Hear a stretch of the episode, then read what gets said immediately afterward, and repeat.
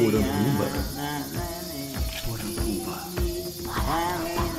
Poranduba. Poranduba. Poranduba. Poranduba. Poranduba. Poranduba.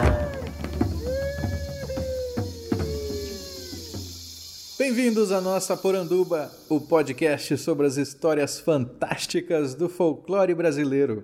Eu sou Andrioli Costa, o colecionador de sacis, e serei seu guia. E no programa de hoje eu tenho o prazer de conversar com Emerson Munduruku, biólogo e performer lá de Manaus, que interpreta, né, que personifica a drag Uira Sodoma. Tudo bom, Emerson? Tudo bom? Olha, é um prazer estar aqui no Paranduba. É, o prazer é meu, cara. Faz muito tempo que eu queria estar conversando contigo, mas, né, tava faltando aí o gancho e temos um gancho maravilhoso que é essa, esse trabalho que você está fazendo recentemente com a Uira, que está ganhando muita repercussão, e agora também com esculturas né, na virada ecológica de Manaus, é isso? Isso. Esse trabalho com a, com a Uira tem de uns quatro anos, né, tem desenvolvido. É, chegou agora junto, juntamos né, um pouco dessa história dentro de uma exposição, então está aqui em Manaus, que chama o Ira Árvore que Anda, que realmente vem aí falar dessa cidade, dessa, dessa cidade que é também floresta, né? É, dessa floresta cidade. Então a, a exposição Ira Árvore que Anda está tá aberta, né? Está sendo público aqui na cidade. É, tem reverberado de forma muito positiva. E aí, de, experimento, né, que é a vida, a gente vai buscando, acabando caminhando por, por trechos novos, né? Assim, então as esculturas para mim são essa esse novo experimento assim que eu tenho desenvolvido. Você já tinha feito trabalhado com escultura antes? Não, não. Eu tinha muita vontade, né?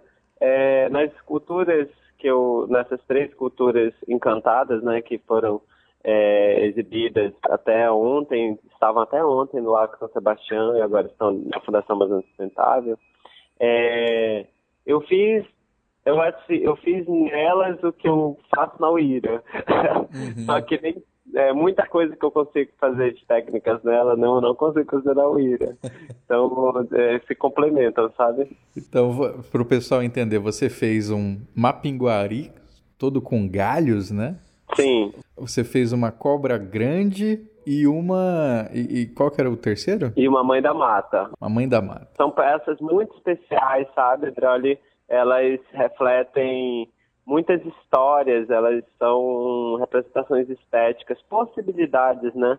Estéticas desses seres é, que, que tão, são tão narrados, né, dentro das histórias que eu venho vivido, venho ouvindo, venho que as pessoas das comunidades ribeirinhas vêm partilhando, assim. E eu estou muito feliz de poder propor ao mundo, né, através das esculturas, possibilidades estéticas desses seres. É, os materiais, eles são muito especiais também, né, porque eles vêm das comunidades ribeirinhas, eles vêm desses lugares que por si só já são encantados, né, assim. Então, uma pinguari ele é feito inteiramente de ninhos de japim, né, da ave japim. De ninho? Eu achei que era, eu achei que era galho. São ninhos de japim que foram, é, que são com a cheia agora do rio, né? O, o grupo inteiro de japins se muda para uma outra árvore. E aí esses ninhos é, são abandonados, né, pelas, por, essas, por, por esse bando de japins.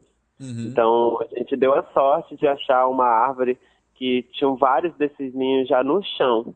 E aí eu recolhi esses ninhos, né, junto com a ajuda de algumas alunas, alunos, assim, que sabem, sabiam do processo e, e somaram a ele. Então veio cipós, veio muita folha seca, né? E tem, e tem umas referências a Guaraná no Mapinguari também, né? Os olhos. é, sim. Eu, interessante porque muita gente, ao olhar para o Mapinguari, meio que perguntou, né, assim, por que, que não tinha boca na, na, na barriga, porque na história tem que ter. E aí a gente brincou com isso, de não tem que ter necessariamente. São formas de narrar diferentes, são possibilidades estéticas e realmente visuais que são muito diversas, né? A gente realmente não tem uma limites para isso, para limites para para criatividade, sabe? Uhum. Limites, inclusive, para essa essas possibilidades de, desses seres, né? Então tem lugares é, como no Alto Rio Negro que a Curupira ela não é nem um pouco humanoide, assim, ela é uma grande preguiça gigante. Assim. Curupira é como, como se fosse uma grande preguiça? É, a Curupira no Alto Rio Negro. Ela é como uma grande preguiça. E aí que se parece com uma pinguari. E aí eu gostei de. Eu brinquei com a, essa possibilidade do. do com, com, essa, com esse fenômeno, né? Com, essa, com esse papel de, de vigia né, da floresta que tem, de, de proteção mesmo, de guarda. Então, por isso, tantos olhos. Assim. Tantos assim. olhos. E um pouco das outras agora. A Cobra Grande, eu achei ela muito impressionante. Caramba, é... nossa, essa tem uma história, é muito grande essa peça. Ela é uma peça de 10 metros, de 8 metros. Nossa. É, bem maceta.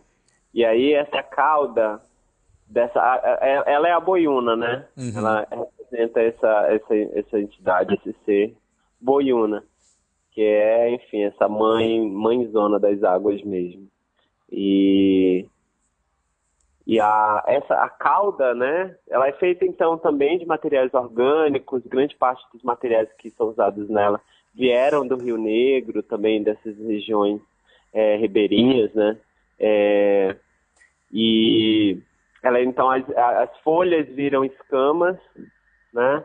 A, a peça híbrida humana que traz a, a imagem humana é um manequim, então é. Trabalhado em cima, né, com restos de madeira, de pó de serra, né, tudo inclusive de áreas de madeira mandejada lá no, no Rio Negro, que tem várias comunidades, né, de onde tem uma comunidade de Tumbira, que é de onde veio esse lugar, que é um lugar mágico aqui também. E aí essa cobra, essa boiuna, ela tem uma cauda, que essa cauda é uma cauda que ela já rodou muito. Eu já vesti essa cauda como ira, já me arrastei no, no, no, festival aqui no chão com ela. Já foi para um festival de performance no Rio de Janeiro, a mesma cauda. É, ela já foi, a gente já fez é, com essa cauda o um ensaio com o ator Vitor Fazano, que representou Cobra Norato no ensaio aqui é, em defesa das águas, né? Vitor Fazano? Isso. E, mas ele usou a cauda? Também. e aí, essa cauda, então, ela tem muita história. E aí, eu também já fiz um ensaio com ela para Mil Quase Mortos, que é, a gente visibiliza os igarapés poluídos aqui de Manaus. Sim, esse, esse ensaio é muito legal, depois a gente vai falar mais sobre ele. Ai, que massa. Então, e aí é isso, essa cauda já viveu tudo isso e agora é a cauda da boiuna, né? Você abriu mão dela então para deixar na escultura. Sim. E aí é isso, ela ela tem, ela foi a peça que muito chamou a atenção, né, das pessoas também por conta da uh, da figura, da imagem que ela traz, né, assim do do, do, do humano cobra, sabe? Desse, os híbridos realmente cap, captam muito, muito a atenção, assim, da, das pessoas. E ela tem uma figura, tem uma imagem que também, é, para muita gente, soa como terror, né? Uhum. Por conta dos chifres, dos espinhos de Sumaúma que eu usei nela, né? É, da, da, do rosto que tem escama, esporas de peixe cuiu-cuiu. O rosto tem de... Eu, eu achei que as, os espinhos de, de Samaúma estavam no, no rosto.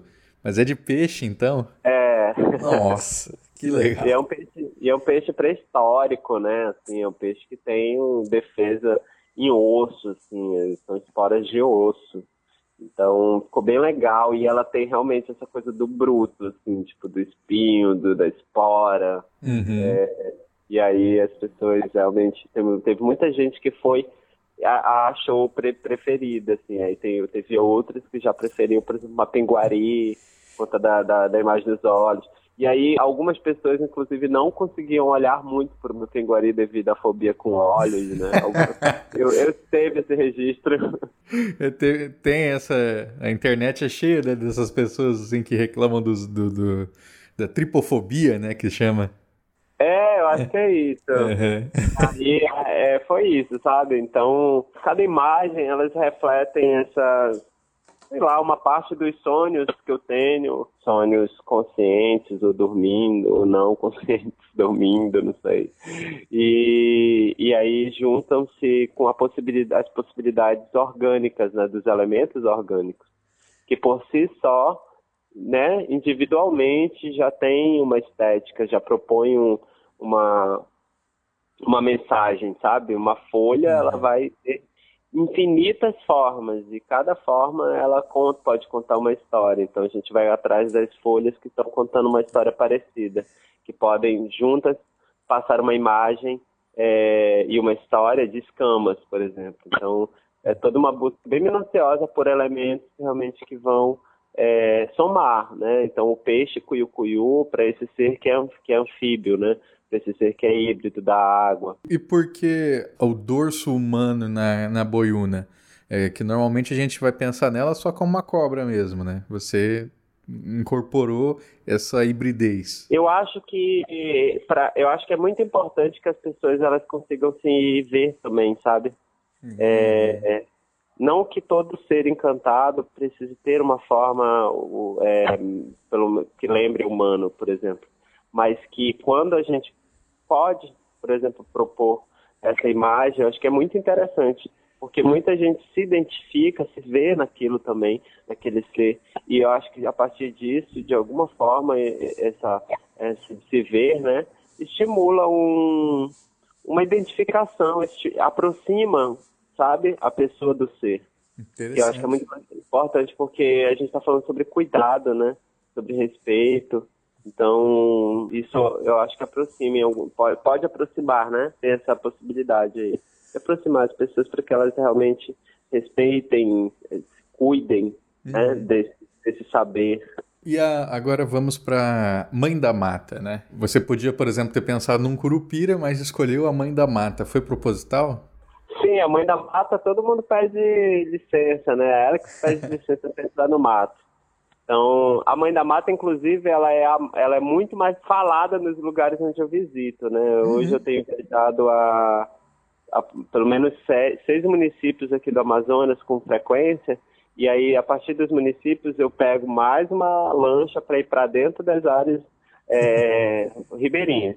E aí, nesses lugares, tem, tem pessoas que pedem licença curupira, né? Uhum. E, mas tem muita gente que é a mãe da mata que que pede licença, que fala, que conversa com ela, que fala dela.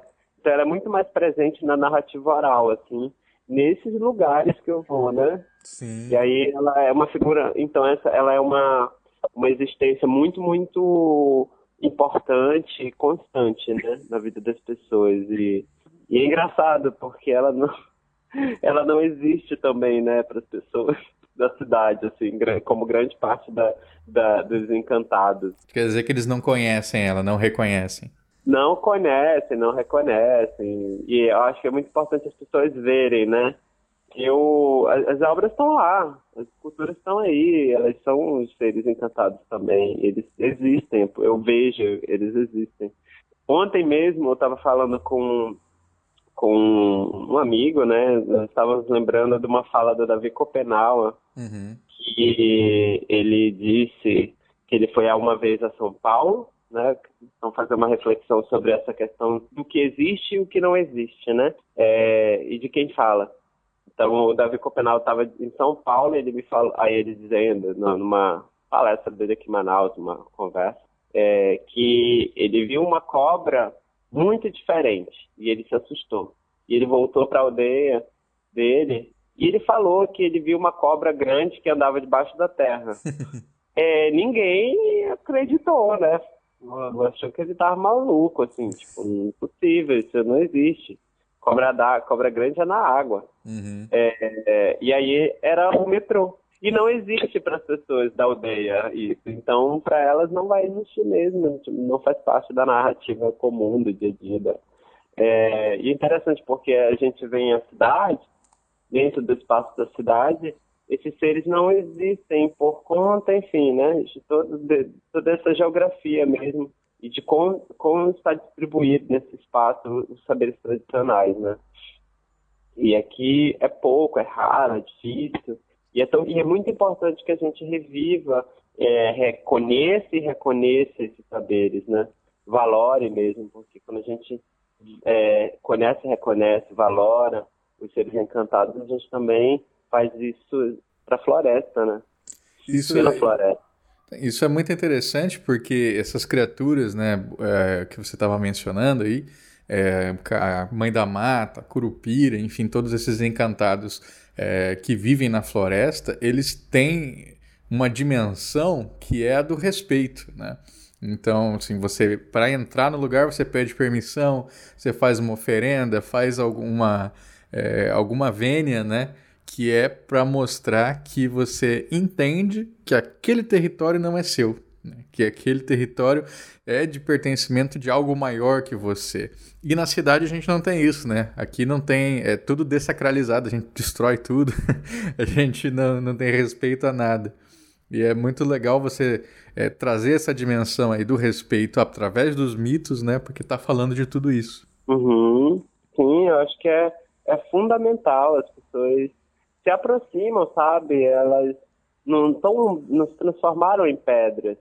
Então, muita gente, é, é, por mais desacralizado que seja esse espaço, muita gente chegou, é, comentou, falou sobre. Em alguns momentos eu passava, assim, bem anônimo, perto da, das esculturas, ao lado da praça. Só para ver, né, a reação. Sim, e as pessoas paravam, né, muito além da foto, não era só a foto, elas realmente conversavam, falavam, né? Teve uma senhora, uma vendedora, que ela estava sentadinha assim, e ela me disse, olha, isso aí, ó, o Tenguari tem um monte lá para Maués, tem muito dele. ela falando que, que, quanto que tinha, que ela cresceu ouvindo falar, que tinha muito em toda parte, tinha um... e não era uma pinguari, eram vários na pinguari na área rural onde ela cresceu. Uhum. E, e, ela, e ela me falou assim com, é, é, com num tom que foi um tom muito sincero, sabe? Muito papo reto, assim, é, firme, uhum. como algumas outras pessoas disseram, assim. E em grande parte essa firmeza da, da existência, essa certeza, vai vir realmente pessoas que vieram de áreas rurais, de áreas ribeirinhas. Mas ou em outras, e em outras situações, pessoas daqui mesmo, passavam a falar, ah, teve gente ia, vai, vai, pesquisando na hora, com o celular na mão, né? Usar bem a tecnologia, assim. Olha. Na hora. E aí, na hora, já abre o celular, já vai pesquisar ali quem é, quem é a mãe da mata, quem é a, a boiuna. Aí teve gente que copiou textos, assim, tipo, integrais, aí dizendo, né, que era, uma, uma, era um texto copiado e aí já marcando a foto um, como um reflexo de uma pesquisa que a pessoa fez. Então, é bem legal, sabe? Uhum. Que deu uma, uma agitada aí na, na no, no imaginário, sabe?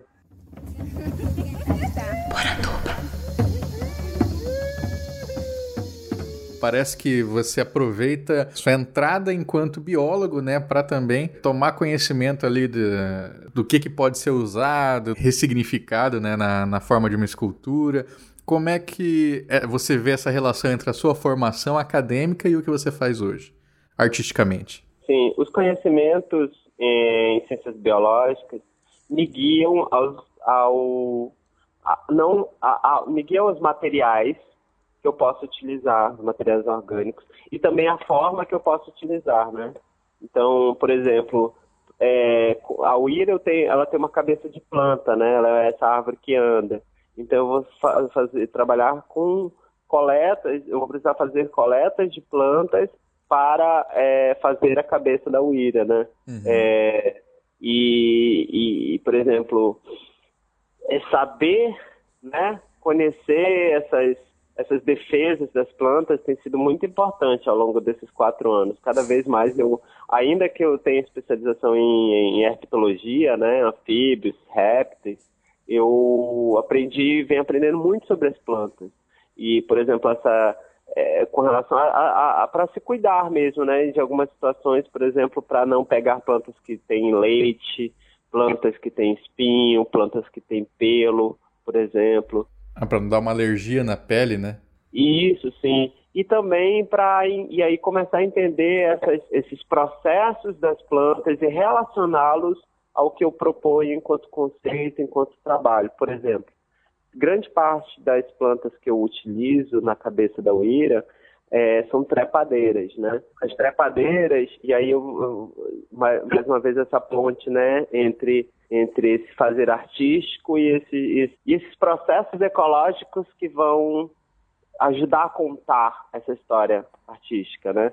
Por exemplo, a então essas plantas elas são plantas trepadeiras, plantas que estão nos muros, né? De, estão dentro dos prédios abandonados, elas estão dentro desses espaços que foram ou que estão abandonados e as plantas elas estão crescendo novamente nesse lugar, né? Então essa e essas plantas elas são plantas de linha de frente, né? Dentro do processo de ecologia a gente tem as plantas que são chamadas pioneiras, elas que são as primeiras a crescer onde houve um desmatamento, elas são as primeiras a crescer onde há um abandono dentro de um casarão dentro da cidade, por exemplo. Então, as plantas de linha de frente crescem muito rápido. Elas, primeiro, elas germinam muito rápido, elas crescem mais rápido ainda e se proliferam no espaço, se reproduzindo, gerando frutos, é, com câmbios com muitos passarinhos, então que vão espalhar esses frutos na cidade. Então elas vão com o tempo cobrindo esse casarão, uhum. né? cobrindo esse terreno que foi é, desmatado e elas vão preparar o solo, né? inclusive quebrando o cimento muitas vezes, para poder receber novas espécies e assim vai acontecendo o processo que a gente chama de sucessão ecológica, onde espécies de árvores, né, primárias, árvores de mata alta, vão crescer a partir desse do que era antes só um monte de trepadeiras, assim. Então uhum. a, a, floresta ela se ajuda, ela se, ela mesma, ela tem força em si própria, assim. Ela vai retomar o espaço. Você usa elas na, na cabeça para puxar um pouco desse simbólico, assim, né? Ah, para mim as trepadeiras elas são plantas guias, assim. Elas são plantas como o meu corpo, como Legal. o corpo de muitas pessoas que eu conheço, que são esses corpos que são que estão em linhas de frente mesmo, é, ocupando, retomando espaços de poder, espaços de é, fala, espaços de voz, de presença, né? É, e, e, de preparo, né, por vida, assim. Elas nada, é isso que elas fazem. Elas preparam o solo onde tem violência, né? Porque o abandono de um prédio uhum. público é uma violência.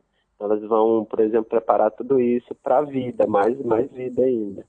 É, e aí é isso, meus processos, te respondendo a pergunta, eles vão sempre, muitas vezes, né, eles vão passar por isso, eles vão realmente ser interconectados, assim, entre a, a, é, o que eu aprendo na biologia, o que eu venho aprendendo, né, cada vez mais, assim, dentro da biologia, com, é, com essas narrativas sociais, com esses fatos sociais. A gente vai fazendo essas analogias, essas conexões, ou, reconhecendo, na verdade, essas conexões que já existem.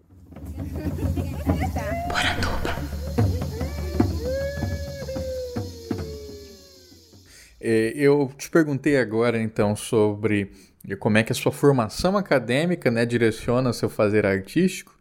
E agora eu queria saber como é que a sua formação familiar, né, direcionou isso. Então, se você ouvia muita história de folclore, se essa preocupação ambiental já era uma coisa que te passavam, como é que como é que era essa relação com a sua família e esse seu, seu sua paixão, né, pelas culturas populares e ecologia? Eu, eu ouvi pouca história da minha família, né? Eu ouvia muito mais com a com, com com pessoas, assim, vizinhas, vizinhos.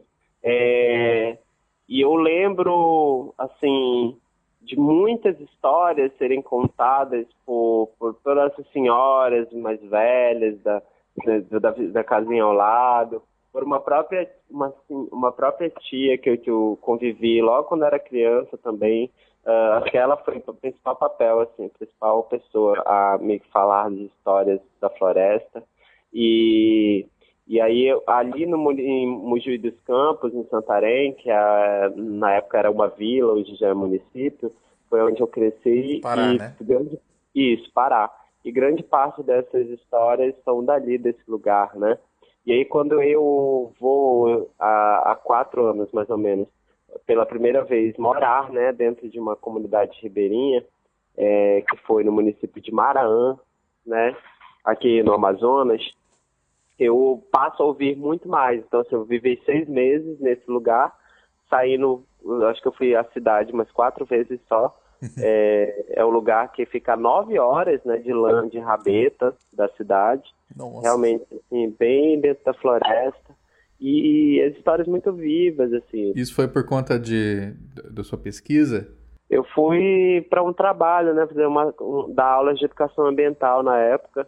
E, e, aí dentro desses lugares eu morei em duas comunidades, assim, em dois lugares muito diferentes, é, inclusive uma comunidade com mais de 150 casas e uma outra que eu morei que só tinha seis casas. É, e aí as pessoas falam muito ali. É muito vivo. E ai, e ai de quem dizer que não é. Que eu tenho um amigo, eu vou até mandar um abraço para ele, chama Everson Tavares. Ele é fotógrafo do Instituto Mamirauá e, e, ele fala, ele fala que uma das primeiras vezes que ele foi para uma comunidade ribeirinha, ele chegou na comunidade e fez um truque de mágica para uma criança. E o pessoal, nossa, mas da onde que você aprendeu isso? Ele, ah, eu aprendi com o Curupira. Falou de brincadeira. E o pessoal ficou boladíssimo. não pode brincar com essas coisas, não. Isso é, é muito sério, assim, é muito real, pô. Então, importante, né? E uma, uma coisa que acho que é legal a gente puxar também, né, até para a questão de, de informação do público, eu queria que você explicasse como que você começa a usar o sobrenome Munduruku e da onde que você começou a sentir essa identificação, né? Então, eu cresci, é, uma, é, eu, eu, cresci em Manaus, né, principalmente. Eu fiquei, vivi até os cinco anos em Santarém, no Pará, e aí é, com seis já estava em Manaus. Lá, a, a presença indígena na minha a presença indígena na minha família é muito forte, né? É muito, muito forte. Uma boa parte veio do Ceará é, uhum. e outra dali do, do Rio Tapajós mesmo, daquela região do Tapajós. É, até os cinco anos, por ser muito criança, eu não falava sobre, eu não, nunca me questionei, né, uhum. a respeito de quem eu era, como acontece com grande parte da população do Brasil mesmo, né. A gente tem é, processos de esquecimento, de apagamento de histórias, né? E uma naturalização de uma não identidade, né? Que é uma grande confusão, né? Que é o que a gente vive. É, então, em Manaus, eu que é essa cidade industrial, né? Que é essa cidade moderna, uhum. é, eu passei a estudar e a viver aqui. E quando eu lembro de algumas situações de criança, de de, é, enfim, racismo mesmo por, por, colegas, no sentido de, ah, é índio e tal. Eu nunca compreendi muito isso, mas eu colocar, eu fiquei por muito tempo com refletindo sobre isso, né? Quando eu chegar a adolescente, eu vou, enfim, rastrear mesmo, buscar rastrear de onde que eu era, né? Quem, quem, quem, de onde que a minha família vem, quem, é, quem são os nossos... Ascendentes, né? E aí eu vou rastrear ouvindo histórias da minha tia, de uma tia que é, é, mora ainda lá em Mojuí, né? Uma boa parte da minha família. A minha mãe, enfim, a gente vai realmente parar para falar sobre isso, assim, então ela vai compartilhar histórias que eu ainda nunca tinha ouvido. e aí eu vou, quando eu tô na, entrando na faculdade ali, vou realmente acessar melhor isso, né? A partir do, do, do entendimento de que eu precisava saber, saber me olhando indígena por muito tempo, quando criança, é, olhando para minha família e vendo pessoas indígenas, né, pessoas descendentes de indígenas dentro da minha família, precisava buscar essa, essa origem, né? E aí a minha mãe, ela vai, vai me falar e ela vai me contar a história da minha avó e da mãe dela, né, da minha bisavó, que era uma era uma indígena que morava numa uma, uma aldeia mesmo dentro de uma comunidade no Pará e que foi a, a cidade, né, na, numa relação com meu bisavô de garimpo e tal, é, foram morar na cidade. E aí ela me conta uma história que é da minha bisavó, que ela era, que era uma índia Munduruku, e foi morar na cidade e que todo mês ela se isolava, então, né, no, atrás de casa, uhum. indo buscar a floresta, fazia um círculo ao redor do chão e desaparecia na floresta, ia embora, sumia. E ela passava dias fora, semanas fora. Essa é uma história que a minha mãe conta quando ela. Eu choro, eu, caramba, eu fico muito feliz, porque ela nunca tinha me contado essa história faz muito tempo, isso já, né, quando estava entrando na faculdade. E, e aí eu vou, prime pela primeira vez, ouvir o nome Munduruku na minha família, né? Que é quando ela diz isso. É, e aí eu vou, eu volto ao Pará, na época eu viajei, então, a Santarém, e aí eu fui buscar dentro das pessoas que estão lá no Mujuí, é, mais, saber mais dessa história. E aí todo mundo vai confirmando realmente que essa nossa bisavó, que é a minha bisavó, ela era uma indígena Munduruku, e isso significa que toda a minha família, né, tem essa, esse laço, né, com esse povo, é, e, e para mim, é, porra, eu fico muito feliz, né? De poder, inclusive, usar o nome. Hoje eu busco me aproximar né, do, do povo, de, de, de, me aproximar mesmo do povo Munduruku, sabe?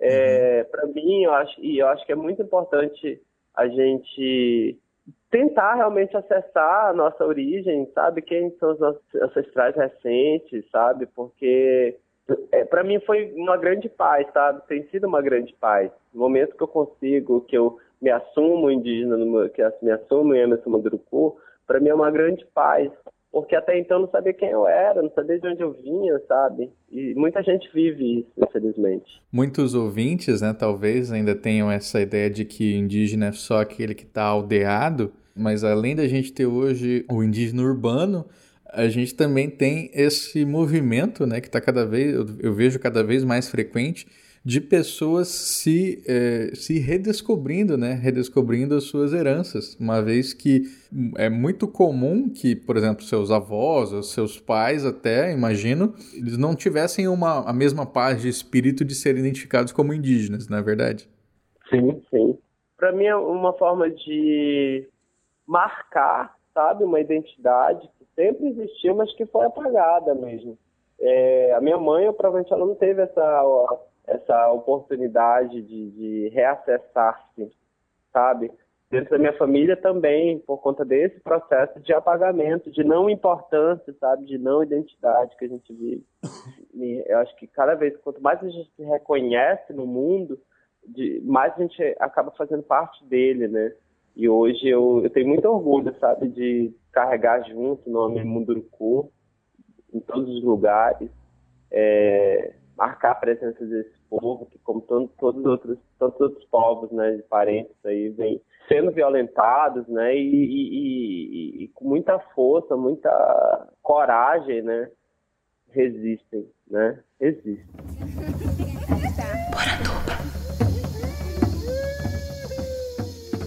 E agora, cara, eu queria que a gente entrasse em como que surgiu então o IRA, né, que vem de o Irapuru, não é verdade?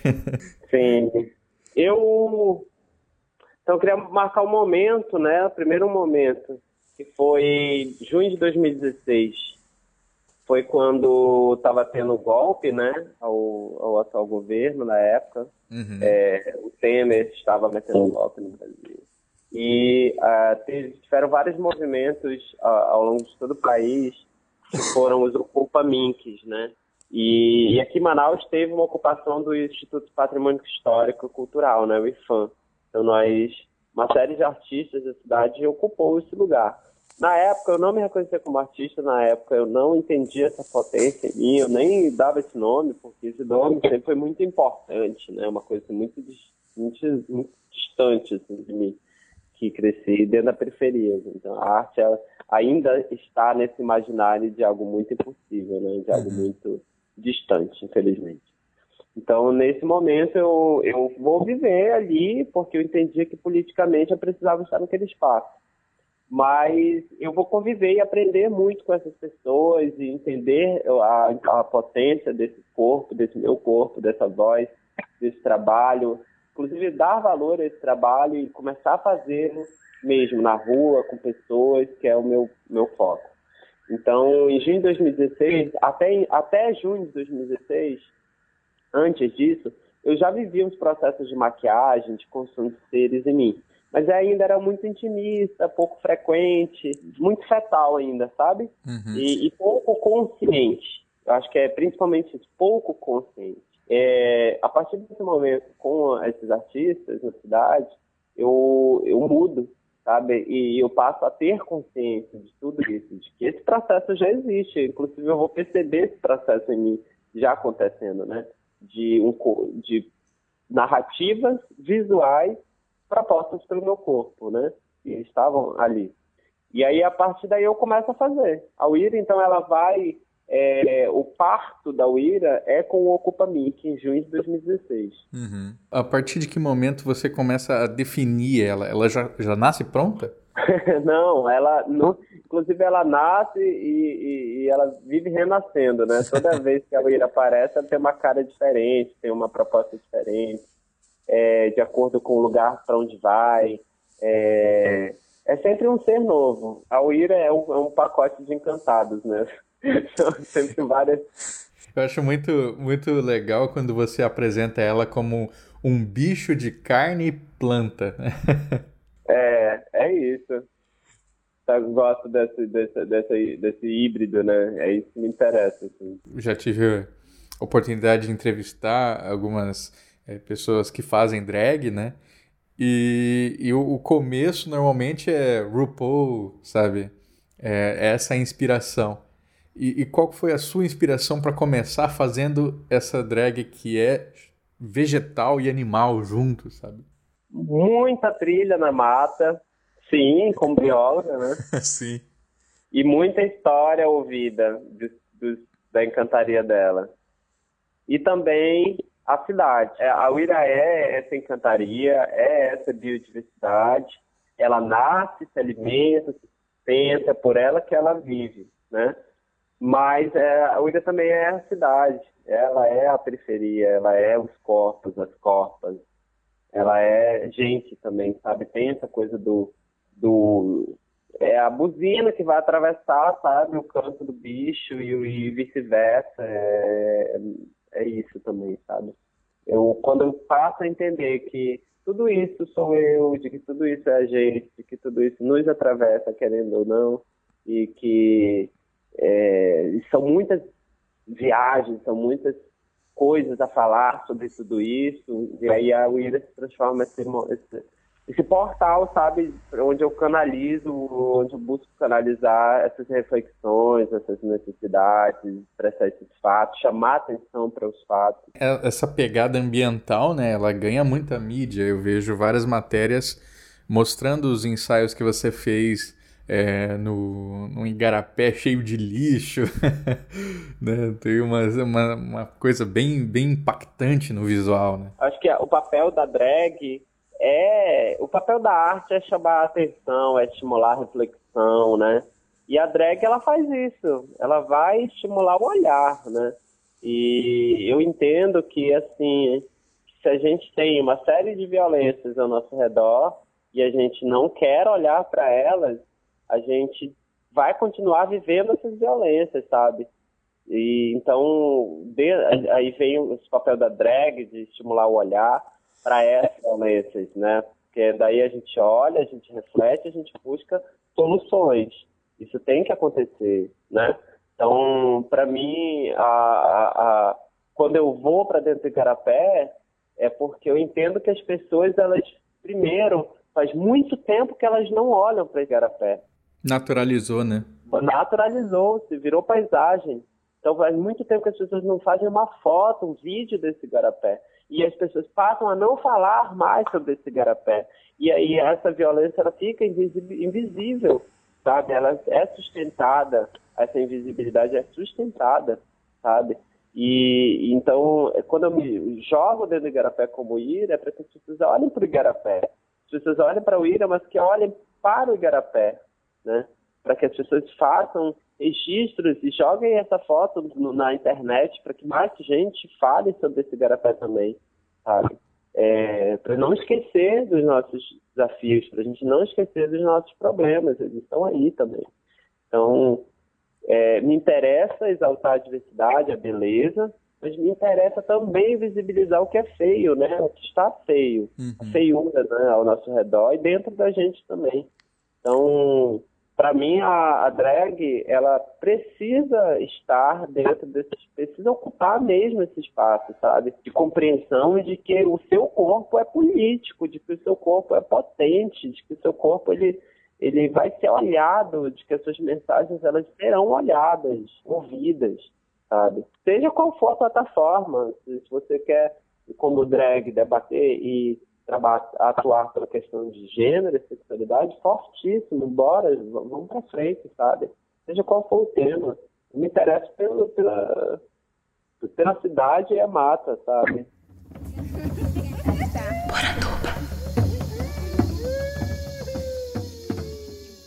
eu sei que você já fez ali é, roupas de mitos com a narcomística, né? Uhum. Você já fez oficina para criança de, de, maquiagem drag, né? Sim. Você fez muita coisa. O que, que você pretende agora inventar aí com Uira, como Emerson é, e com folclore? Eu já atuei, eu já tenho feito muita coisa, né? São quatro anos aí experimentando mesmo e não arregando não para as coisas que surgem, assim eu gosto mesmo de ter muitos gastos e de, de, me andar por terrenos novos, assim.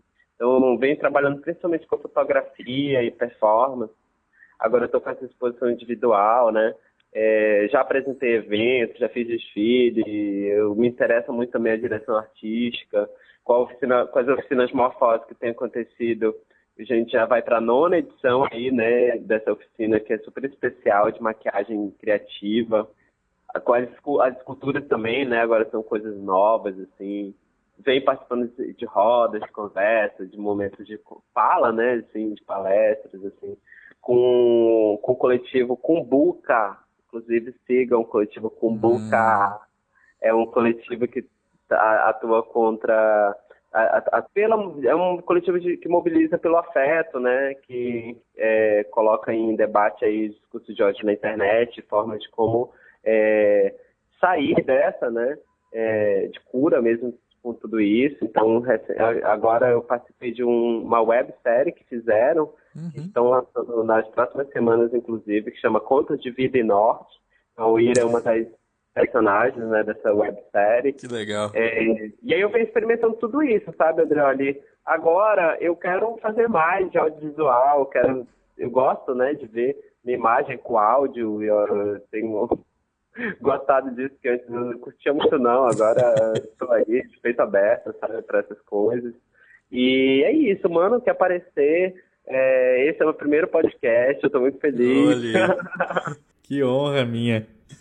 Ué, Paranduba aí, estamos marcando aqui, é, marcando esse quintal aqui, esse terreno, muito importante, né, de educação, né, Uhum. É, de mobilização mesmo, por, por vida, acho que Puranduba é isso. E é isso, então a gente está aí aberta a tudo que aparecer, pode jogar esses jobs, a gente vai fazer, a gente vai aprender com isso todo mundo junto, é isso que interessa, né? Aprender todo mundo junto e seguir em frente. Perfeito, é, e agora... É, eu só não posso deixar né, de te perguntar, o Brasil de hoje, né, onde, para falar de folclore, já, já falam que é coisa do demônio, já tem dificuldade de entrada. Juntar folclore e drag, né, nesse Brasil conservador. Como é que você lida com isso? É como uma trepadeira, linha de frente? Ah, é uma bomba, né? Um míssil. Sério. É o conservadorismo, né? esse fenômeno tão, uh, tão, enfim, desnecessário, tão antivida, né? Uhum. Tão estimulado que é. Então, uh, juntar é, as narrativas da floresta, dos povos da mata, com, com a drag é, é um verdadeiro atentado, né? Ao que se entende de forma tão, né, as certezas desse, dessa, dessa sociedade, né, as, verdades, né, a, a é, acho que em grande parte também a, a, toda essa moral que em grande parte é muito hipócrita, né? Uhum. Então, acho que a gente não sei, esses caminhos nossos na cidade, tantas certezas, tanto conservadorismo, ah, nos adoece, pô. Então a gente tem que exaltar, viver mesmo, visibilizar a diversidade, então, das drags, das formas todas que perambulam e existem dentro da cidade, estão, a compõem, sabe? Foi isso então, gente. Emerson, se você quiser deixar um recado final para o pessoal te seguir aí no Facebook, nas redes sociais, a palavra é sua. É isso, gente. Galera do Poranduba, todo mundo que está ouvindo, maior prazer estar tá aqui é, pela primeira vez no podcast, pela primeira vez no Poranduba, espero é, vir estar aqui mais vezes. Pô, muito, obrigado muito obrigado por estar junto aí. Força para todo mundo, em todos os campos que estiverem atuando aí pelos saberes tradicionais, pela, pela diversidade, né, que é a nossa vida. É, os tempos tão sombrios, os tempos tão truculentos, os tempos estão hipócritas, mas embora conservar em nós o que a gente tem, o que a gente é, que é verdade, que são os saberes, que é o afeto. Então é isso que eu desejo para todo mundo. Força para nós.